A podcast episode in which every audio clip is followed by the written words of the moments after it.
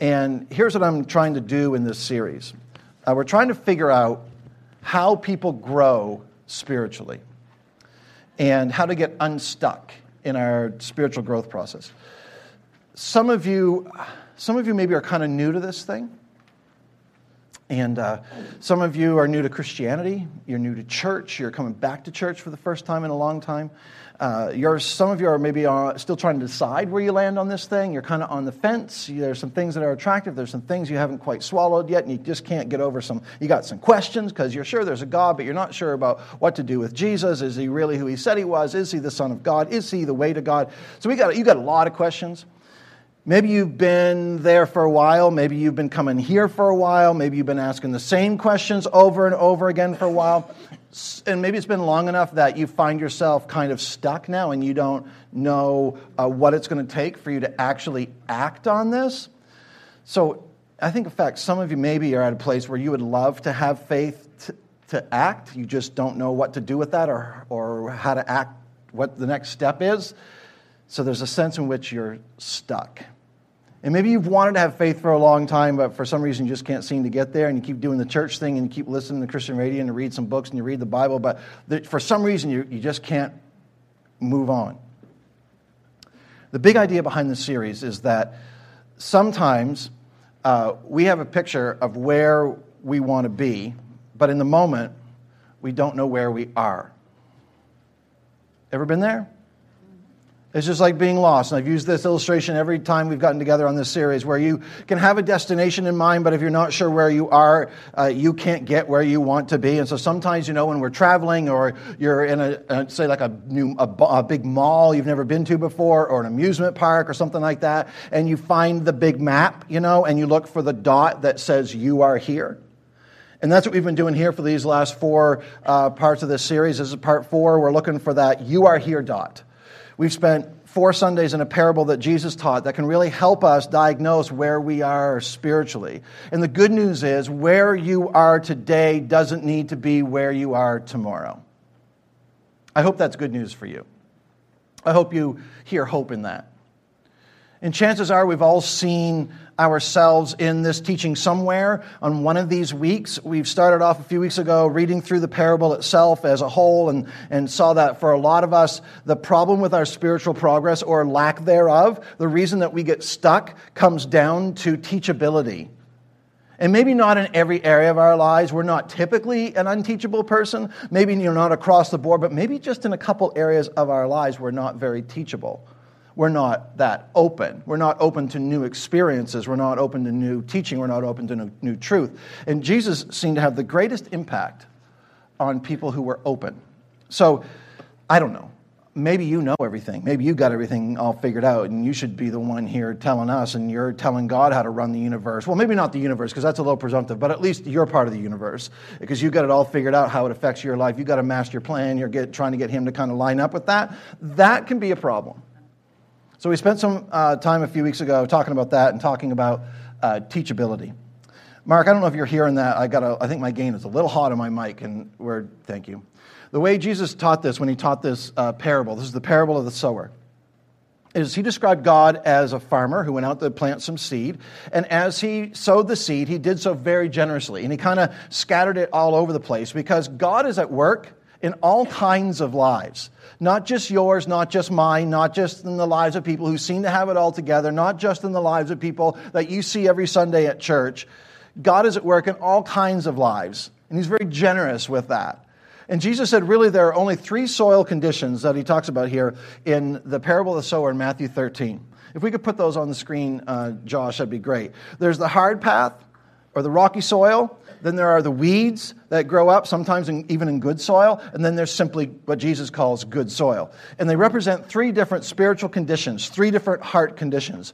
Some of us have hearts that have become hardened. They're like the hard path of the rocky soil. And the we talked about the signs that your heart has become hard. And then we talked about what can you do about that. we said that if you have a hard heart, you, you just aren't going to let God in because you don't really kind of let anyone in. And if you have trust issues, or maybe you've grown cynical, you've become a little jaded, or maybe you've lost hope, or maybe you don't feel emotion the way you used to feel emotion, it may be a sign that your heart is hard. And we said that the key to unlocking a hard heart is to do the very thing that we don't want to do to believe again, to trust again, to open up again, and to hope again. That resonated with some of you, and you, you realize, you know, I gotta, I've got to believe again. I've got to make a decision to trust again. And some of you realize I've allowed my heart to become closed, and I need to open it up again. And I've become cynical and jaded about so many things, and I need to hope again. So we talked about that. And then a couple weeks ago, we talked, or I guess it was last week, we talked about um, the weeds. And the weeds equal worry. And we, we, last time we looked at these verses where Jesus says sometimes God's truth gets in. That seed that has been planted, it gets in, and things start to grow. There's some good stuff being produced, but then weeds grow up at the same time. And Jesus describes the weeds as the worries of this life and the lure of wealth. The pleasure and the deceit of wealth chokes out our growth and worry does too. And we said that worry is, a, is at its core a spiritual problem. And maybe you'd never thought of it that way before. Maybe you'd never thought of worry as a spiritual problem. You just saw it as a, uh, I don't know, maybe it was something that was handed down to you because, you know, your mother's a worrier and her mother was a worrier and her, her mother was a worrier. And so it's just in your DNA and that's what your family does. You just worry. But listen, we determine it's a spiritual issue because Jesus says it can choke off our faith. Jesus said it we can overcome worry. And if you missed this message last week, I really encourage you to pick up the CD or listen online or to the podcast. We said that the antidote, and this sounds a little simplistic without the context, but we said that the antidote to worry is to do everything that you can to address the problem that you're worried about. So do what you can, but then there comes a point where you have to open your hands and you trust God. So you do what you can, open your hands, and trust God. Then we come to this third type of soil, and it's just, Jesus calls it good soil. Jesus says sometimes that word of God, you know, he says, my work in your life, the work of truth in your life, sometimes it just falls on good soil. And the good soil is fertile soil. And the seed grows and it produces a crop. And that's really all about spiritual growth. That's what we all hope for, right? You know, it's like if I really, if I really started to grow spiritually, if I really got to know my Heavenly Father, if I really developed this relationship with Jesus, will He do something in my life? Will He begin to change me? What does that even look like for me? I think the key word here for this morning is surrender.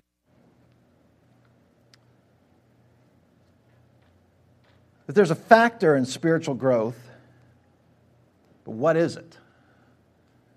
Some people just seem to have it. You know what I'm talking about? So, the, for the purposes of this message today, I'm just going to call it the X factor. Do you know anyone who might, have what you might call a spiritual X factor. You do life with any people like that? I mean, I do. I can think of people in my life who just always seem to be close to God. They always seem to be in tune with Him. They always seem to hear those promptings and nudgings of the Holy Spirit. They always seem to have these new insights. And God seems to be doing things in their life. I mean, the way that He answers their prayers is just amazing. You ever spent time with people like that? How many of you know what I'm talking about? You got people like that in your life. The rest of you, no? Okay. Um, you just going to make it difficult for me today? Is that the deal? Okay. I won't ask any more questions. Maybe, uh, maybe you've been trying to know God. Maybe you want to know God. Maybe you sort of know God, but every once in a while you run into someone and it's like, you know, wow, I feel like they they know God at a level that I've never experienced. I feel like they definitely spent time with Him, like this morning, already today, they spent time with Him. They are just so grounded, they're so deep, they are so consistent. It's like a spiritual X factor and it produces multiple times the amount that was originally planted.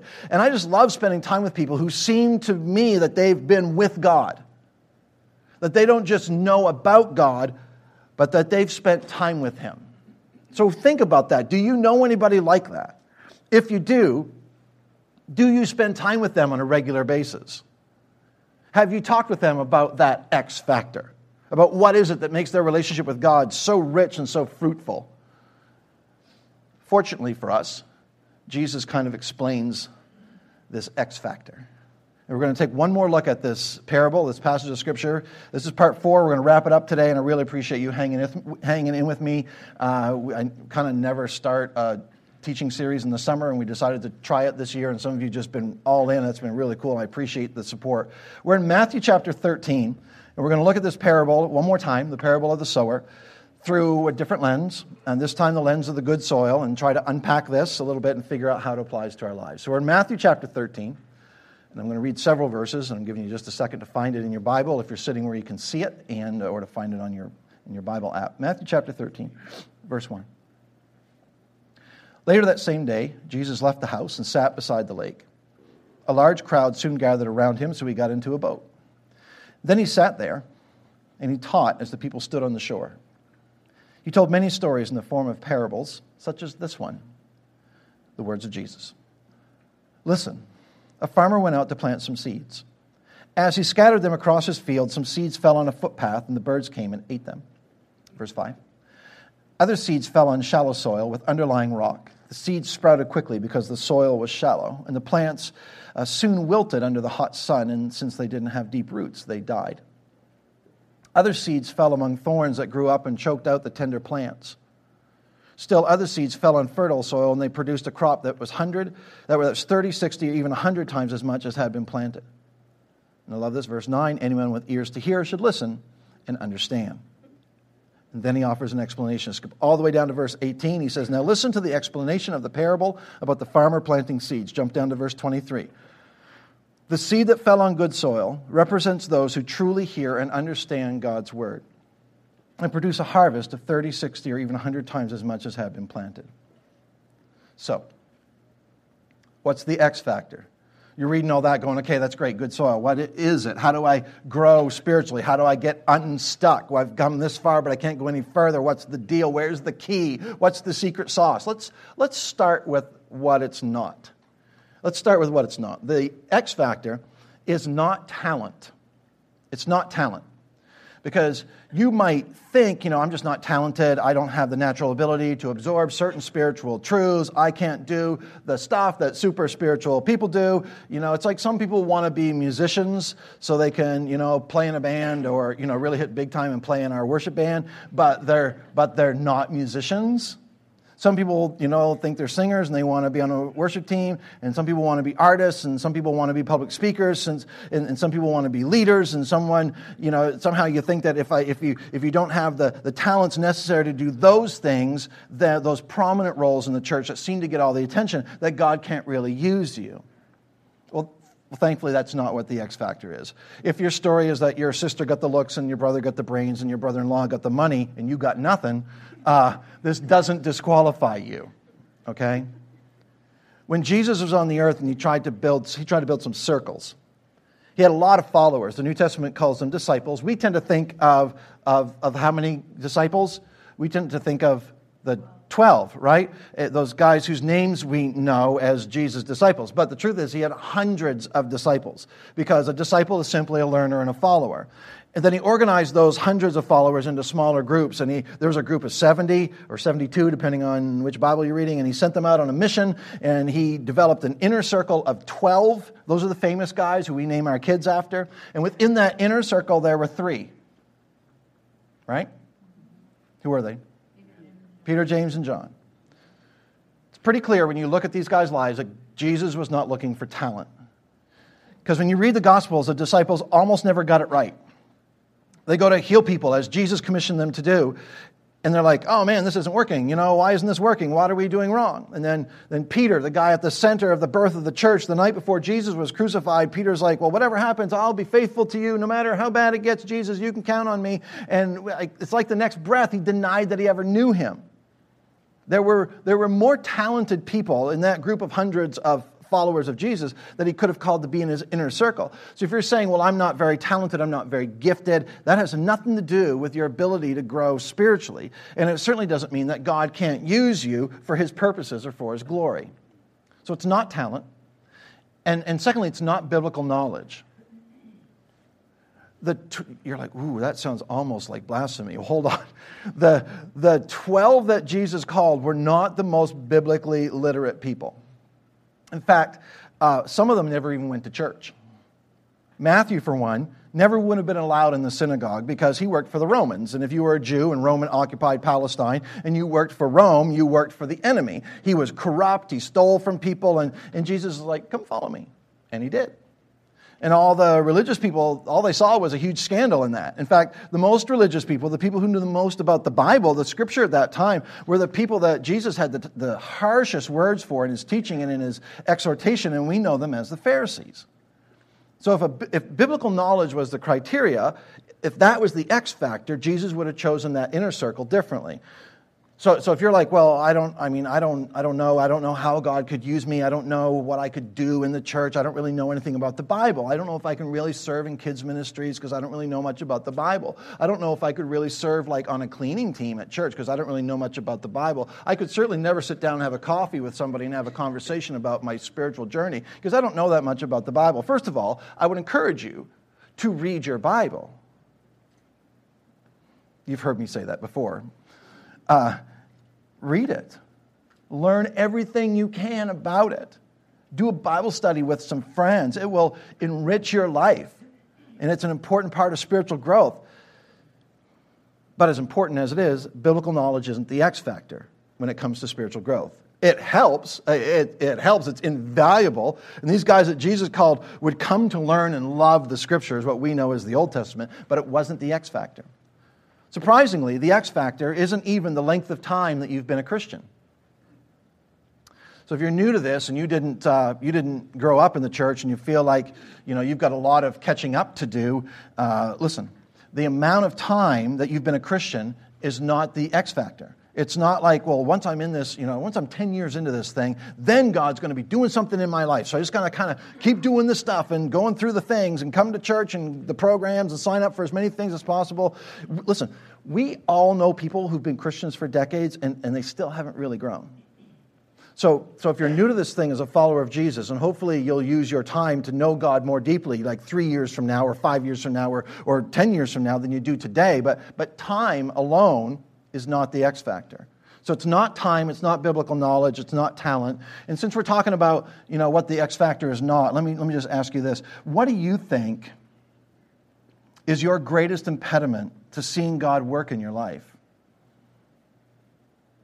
What's the greatest barrier for you to you moving forward in your relationship with God? What's the thing that keeps you stuck in one place? I, ha- I have a suggestion if you're wondering. If you're like, I don't really know. I mean, I got lots of little stuff. I don't know if I got a big impediment to my spiritual growth. Here, I'm just going to offer this. I would argue that it's you. And for me, it's me. When I look at my life and look at the decades that I've been pursuing Jesus, I started my walk with Jesus 40 years ago this spring, and um, the biggest struggle I have is, is me. And when I look at all the things that keep me from moving forward as a follower of Jesus, when I look at the things that tend to, to keep me stuck in one place, when what I, what I really want to do is to step forward in my spiritual journey, when I look at that, the common denominator is me. It's the easiest thing in the world to blame others on this one. I don't know about this church, you know, I'm not really getting fed. I've never heard that, by the way. Oh, it's my wife. She never encourages me. She just criticizes and nags. It's my husband, no matter what. It's never good enough. It's my work. My boss is awful. Everybody at work hates me. Listen, when you've been through eight bosses, it's probably not your boss. When you've been through five spouses, probably not your spouse. You've been in seven churches in the last eight years, probably not the church or the pastor. When you don't have any real friends because no one can be trusted, the problem isn't your friends, the problem is you.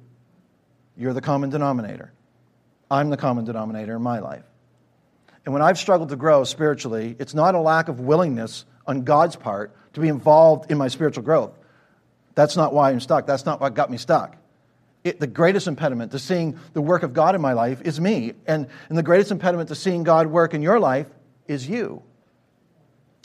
And we could stop there um, and that would be kind of disheartening and discouraging and not really all that helpful. So let's keep, let's keep going and see where this takes us. We're, we're talking about unco- uncovering the spiritual X factor, the one thing that more than maybe any other thing will lead us out of the place where we get stuck, that will lead us out of a rut that we maybe tend to get in spiritually, and maybe, you know, you just keep circling back around to that same kind of rut. Maybe let's talk about the thing that will lead us into a thriving, living, contagious, vibrant relationship with Jesus Christ. Let's talk about what it is you know, we said a few weeks ago, to some extent, it's teachability.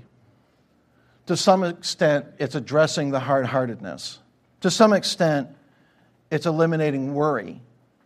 But just to put it in a single phrase, let's put it this way the thing that will help you grow the most spiritually, the X factor, the multiplier, is simply this it's a surrendered will.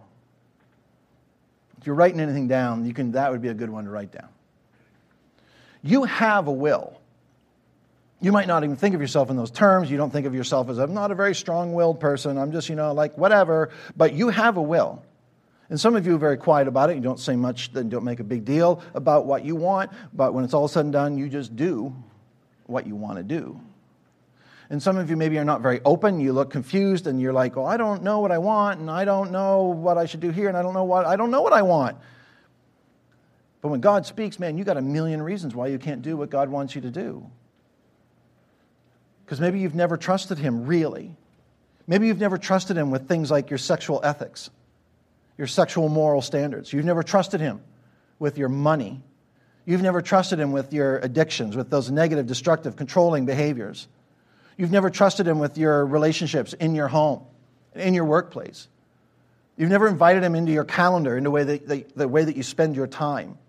You've never really invited Him into the nitty gritty of your daily life. You don't really want Him that involved in the details, in the daily stuff. You'd rather just kind of have Jesus follow you than you follow Jesus because your will isn't surrendered.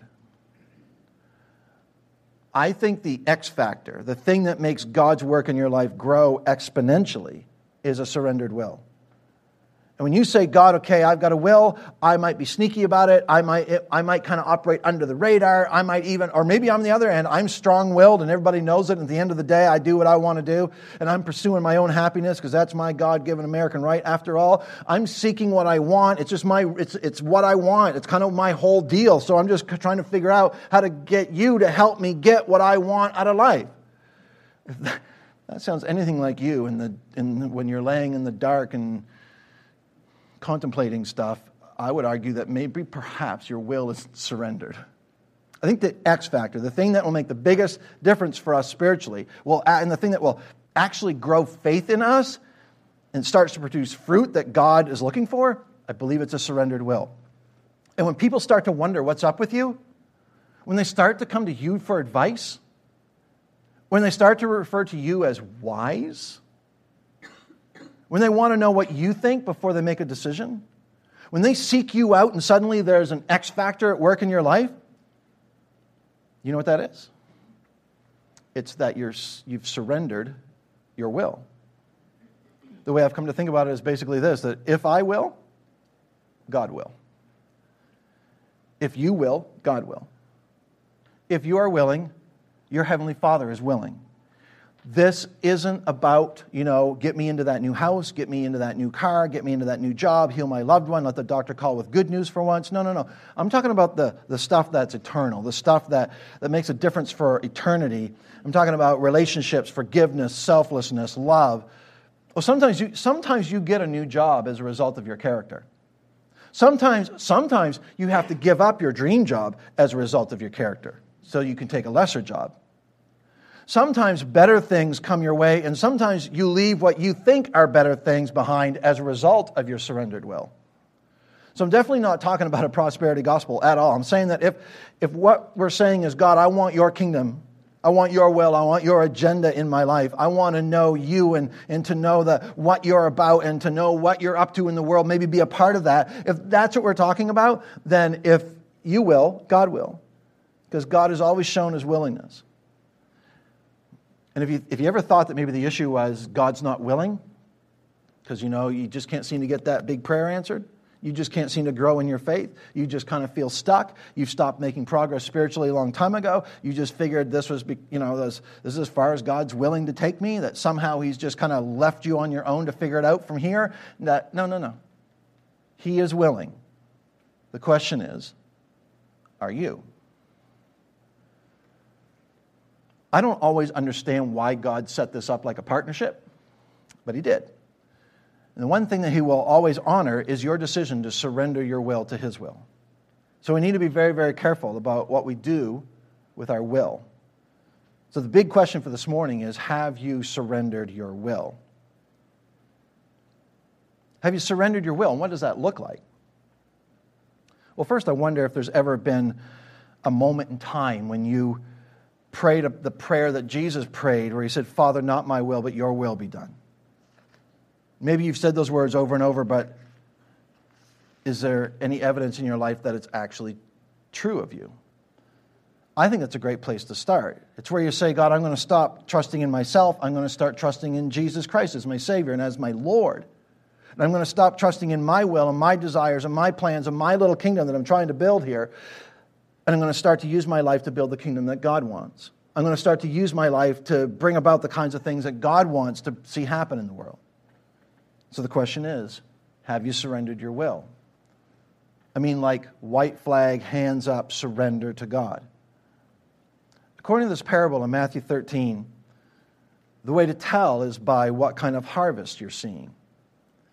If the word and the work of God is actually going to produce a harvest in your life, what would your life look like? What kind of influence would you have with others? What role does worry play in that? We talked about that last week. How much time and en- energy are you spending worrying when you should be acting what God has called you to do and trusting God with the rest? How hard is your heart? How resistant are you to truth? How teachable are you? And is there harvest? Ask yourself things like Am I more forgiving than I used to be? Am I more understanding? Am I more compassionate? Am I more empathetic? Am I more loving? Have I invited the Holy Spirit into this place in my life? Think about what the, the 12 disciples uh, did they're like, this guy, Jesus, uh, I'm not really sure who he is, what he's all about, but he said, follow me, and so I followed him. He said, you know, leave your nets, so I left my nets.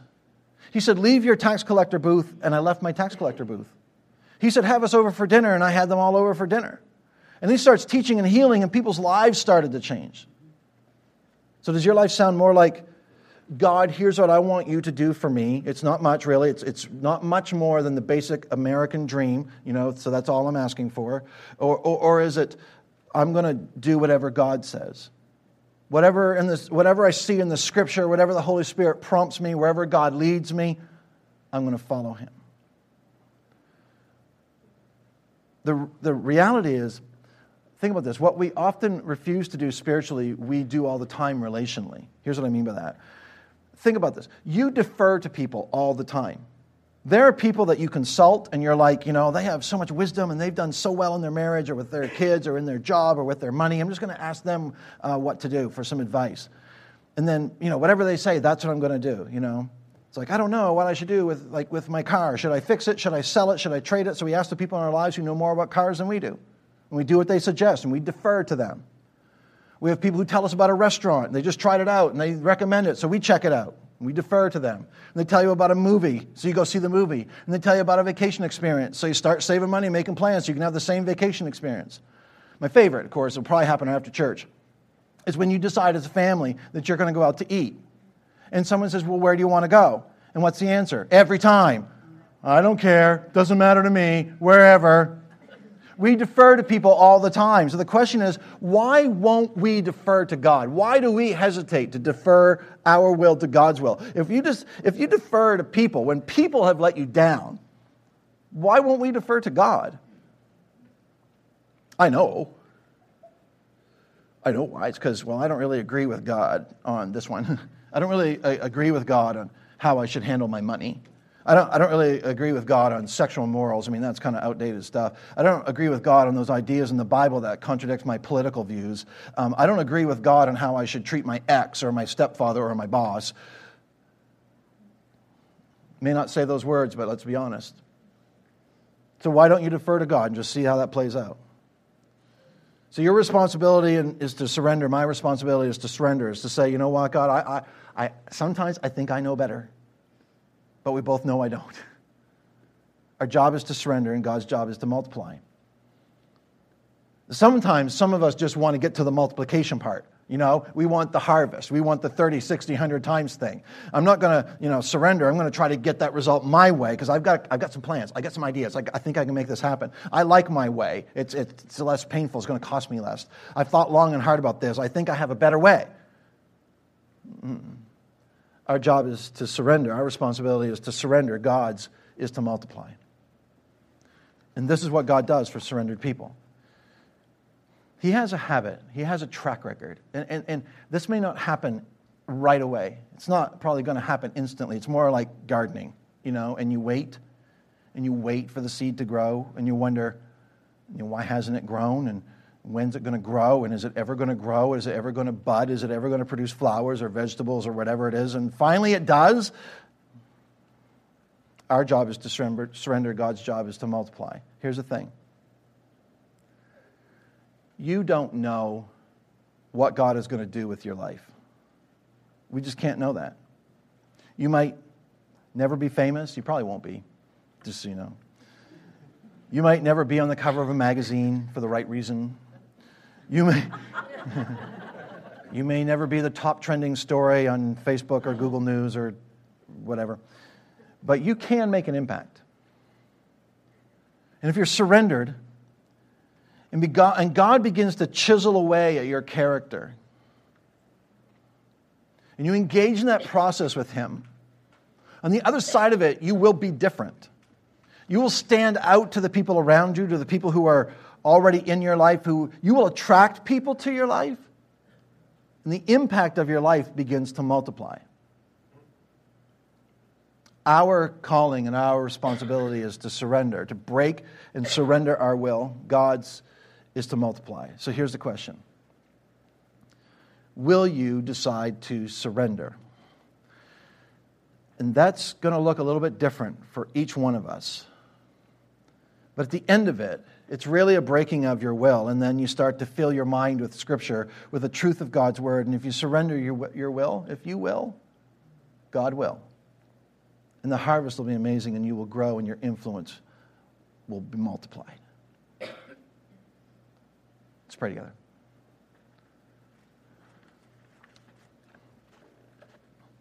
Heavenly Father, thank you for creating us with a, with a will that we can surrender. Some of us have been stubborn. We'll surrender some things, but we won't surrender everything. And I know that even when we surrender our wills, we're still going to have questions. But our heart this morning is that we want to trust you. We want to give you the benefit of the doubt. We, we want to defer to you. So, Father, I, I pray this morning for every, everyone listening who's been stubbornly resisting you, exerting their own will. Maybe for some of us are finally ready. We're finally ready to surrender our wills maybe for the first time. For some in this room, maybe they're ready to surrender to Jesus as Savior and Lord. And let me just say to you, for those of you who are just listening, listen, that you can pray with me. Heavenly Father, today I surrender my will to Jesus as my Savior. I give my life to you. I trust you. I ask you to forgive me of my sin today. I declare Jesus as my Lord.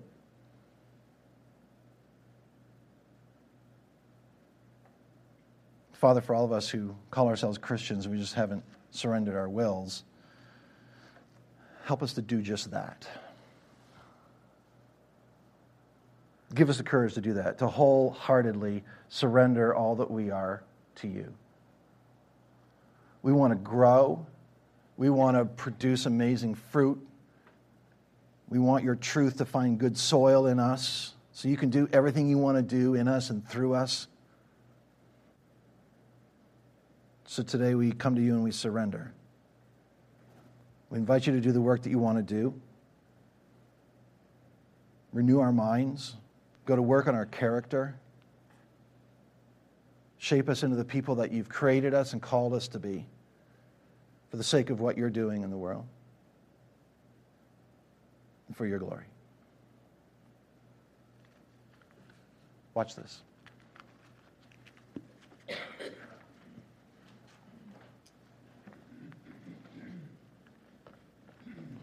Ephesians 2:10 says that we're God's workmanship, his masterpiece.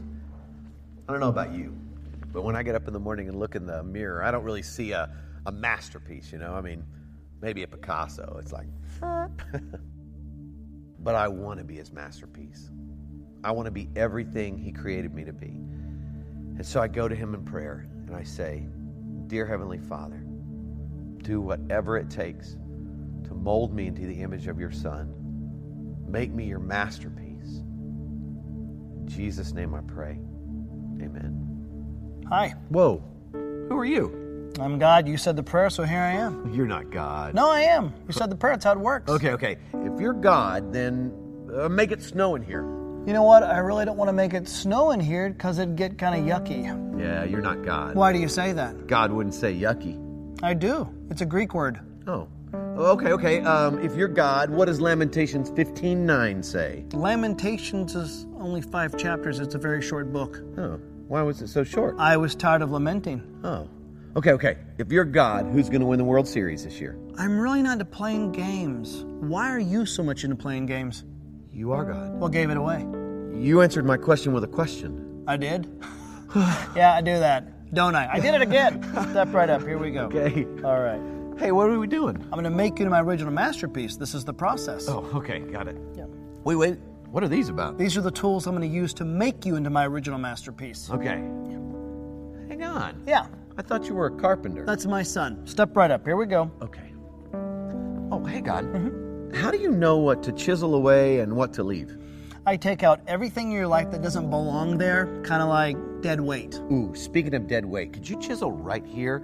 It showed up when I was in my 20s and grew around and became back fat. I don't even know why you created that, but I can't get rid of it. I mean, I've tried everything. Like, I tried running, I tried lifting weights. My wife actually talked me into trying Pilates. That was awkward, but I can't get rid of it. So if you would just chisel around here, and then, you know what, if you chisel a line right here and maybe four to fi- maybe eight lines right here, that would be awesome. Hmm, you're funny. You made me that way. I also made the platypus. A platypus. All I'm saying is, most of my children, when it comes to this process, they just want to talk, but they don't want to do the work. So, do you want to talk or can I chisel? Talk, chisel. No, talk, no, no, no, no, no. I choose the chisel. All right. Through my Holy Spirit, I'm going to bring up things in your life that I want you to work on. Like your anger. I created the emotion, but you use it in the wrong way. Um, you compare yourself to others instead of me. You tell little white lies because you want to people please. You're lazy, but you try to fool everybody by looking really, really busy. You have a problem with lust? Time out. I don't really have a problem with lust. You don't have a problem with lust. No, I can do it anytime I want. Hang on a second. I mean, I, I- got to admit, I, mean, I feel like you've been doing some great work, and I'm looking pretty good right now. All right, when you look in the mirror, who do you see? I see me. Okay, then I need to keep chiseling away because ultimately you and other people need to see my son. Okay, don't misunderstand me. It's just um, when I look more like Jesus, people get uncomfortable around me. I mean, even my church friends, and they're like, "Oh, you're holier than thou," you know. And, and I don't, I don't think I'm supposed to make people uncomfortable. So what you're saying is you'd rather play God in certain areas of your life than for me to be God over your whole life. that is not what I said. That's what you meant. Yes, it is. Um, it's hard to talk to you. You know everything that I'm thinking. I'm just saying you've done some great work. Maybe we take a break, a sabbatical from each other. You know, I'll stay right here, and then you That's know. That's just it. You never just stay right there. You're either moving toward me or away from me, but never you just stay. What you're doing is called control. Do you want to control things in your life or can I chisel? Control, chisel, control, no, chisel. chisel, chisel. All right. But can we chisel where I want? That's called control. Oh, okay, I'm sorry.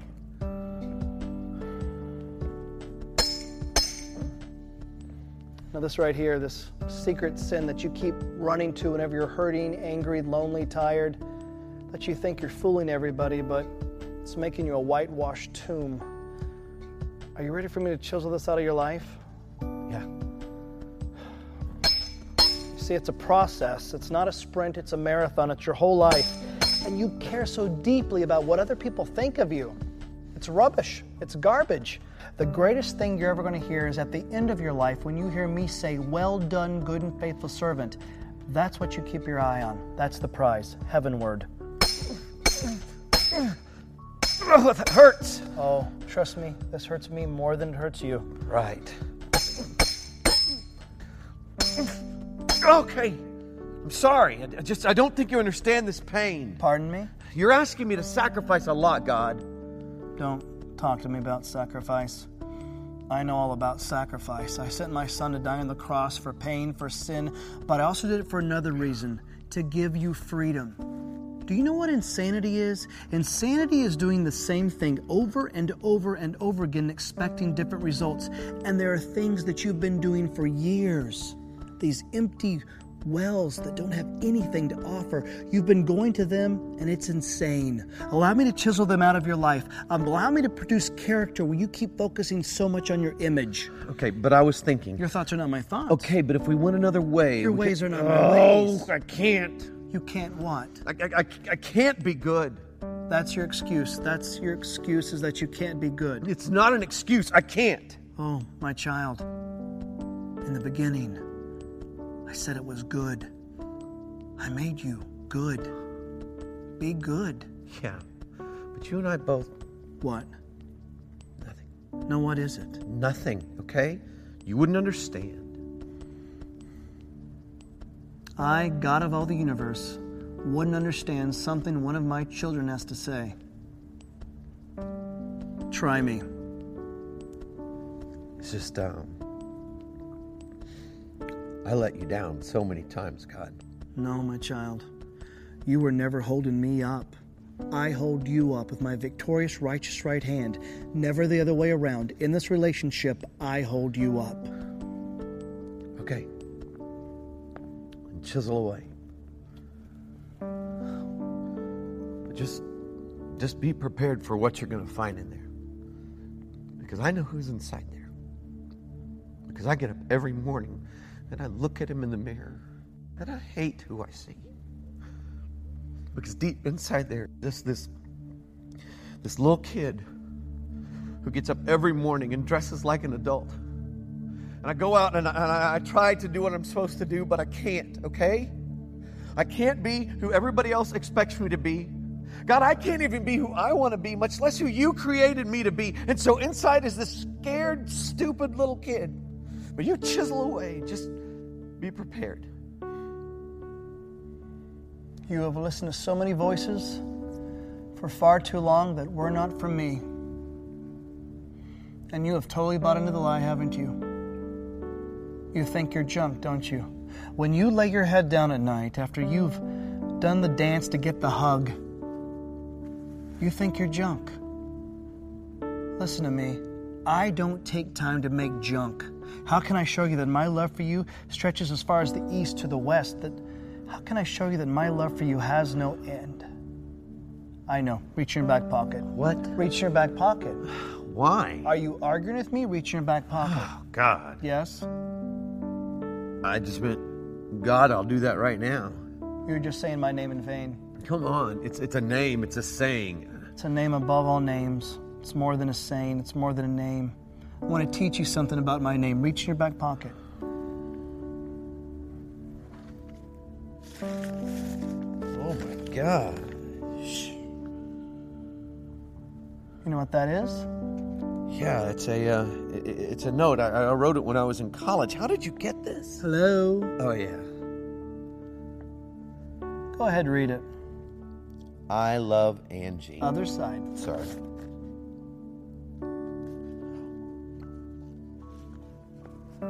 Dear God,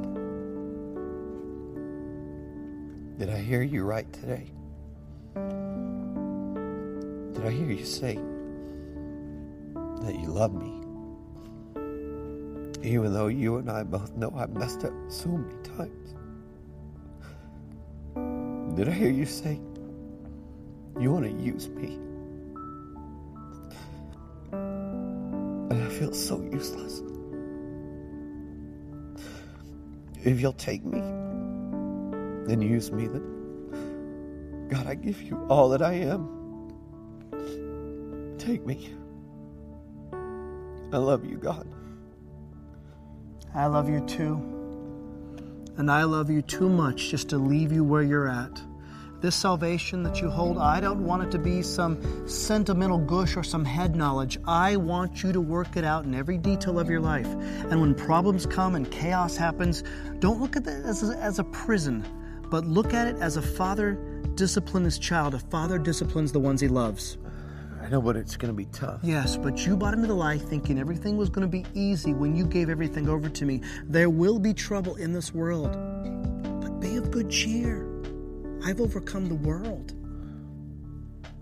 I want you to do something. I want you to look out there and I want you to say, Tommy is God's original masterpiece. Tommy is God's. No, not the way you see yourself or you try so desperately for others to see you, but maybe for the first time in your life, the way I see you, the way I created you.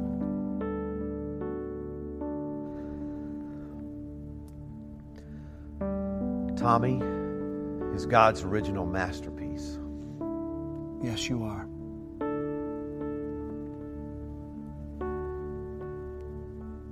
And so are you. God doesn't make junk. You are an original masterpiece.